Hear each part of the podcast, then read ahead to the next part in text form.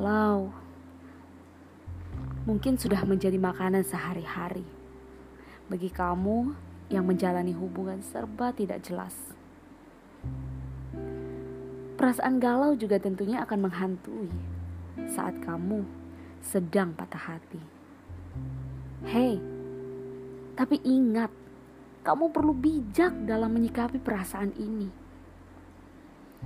Orang menangis bukan karena mereka lemah, tapi mereka menangis karena telah berusaha kuat dalam waktu yang lama.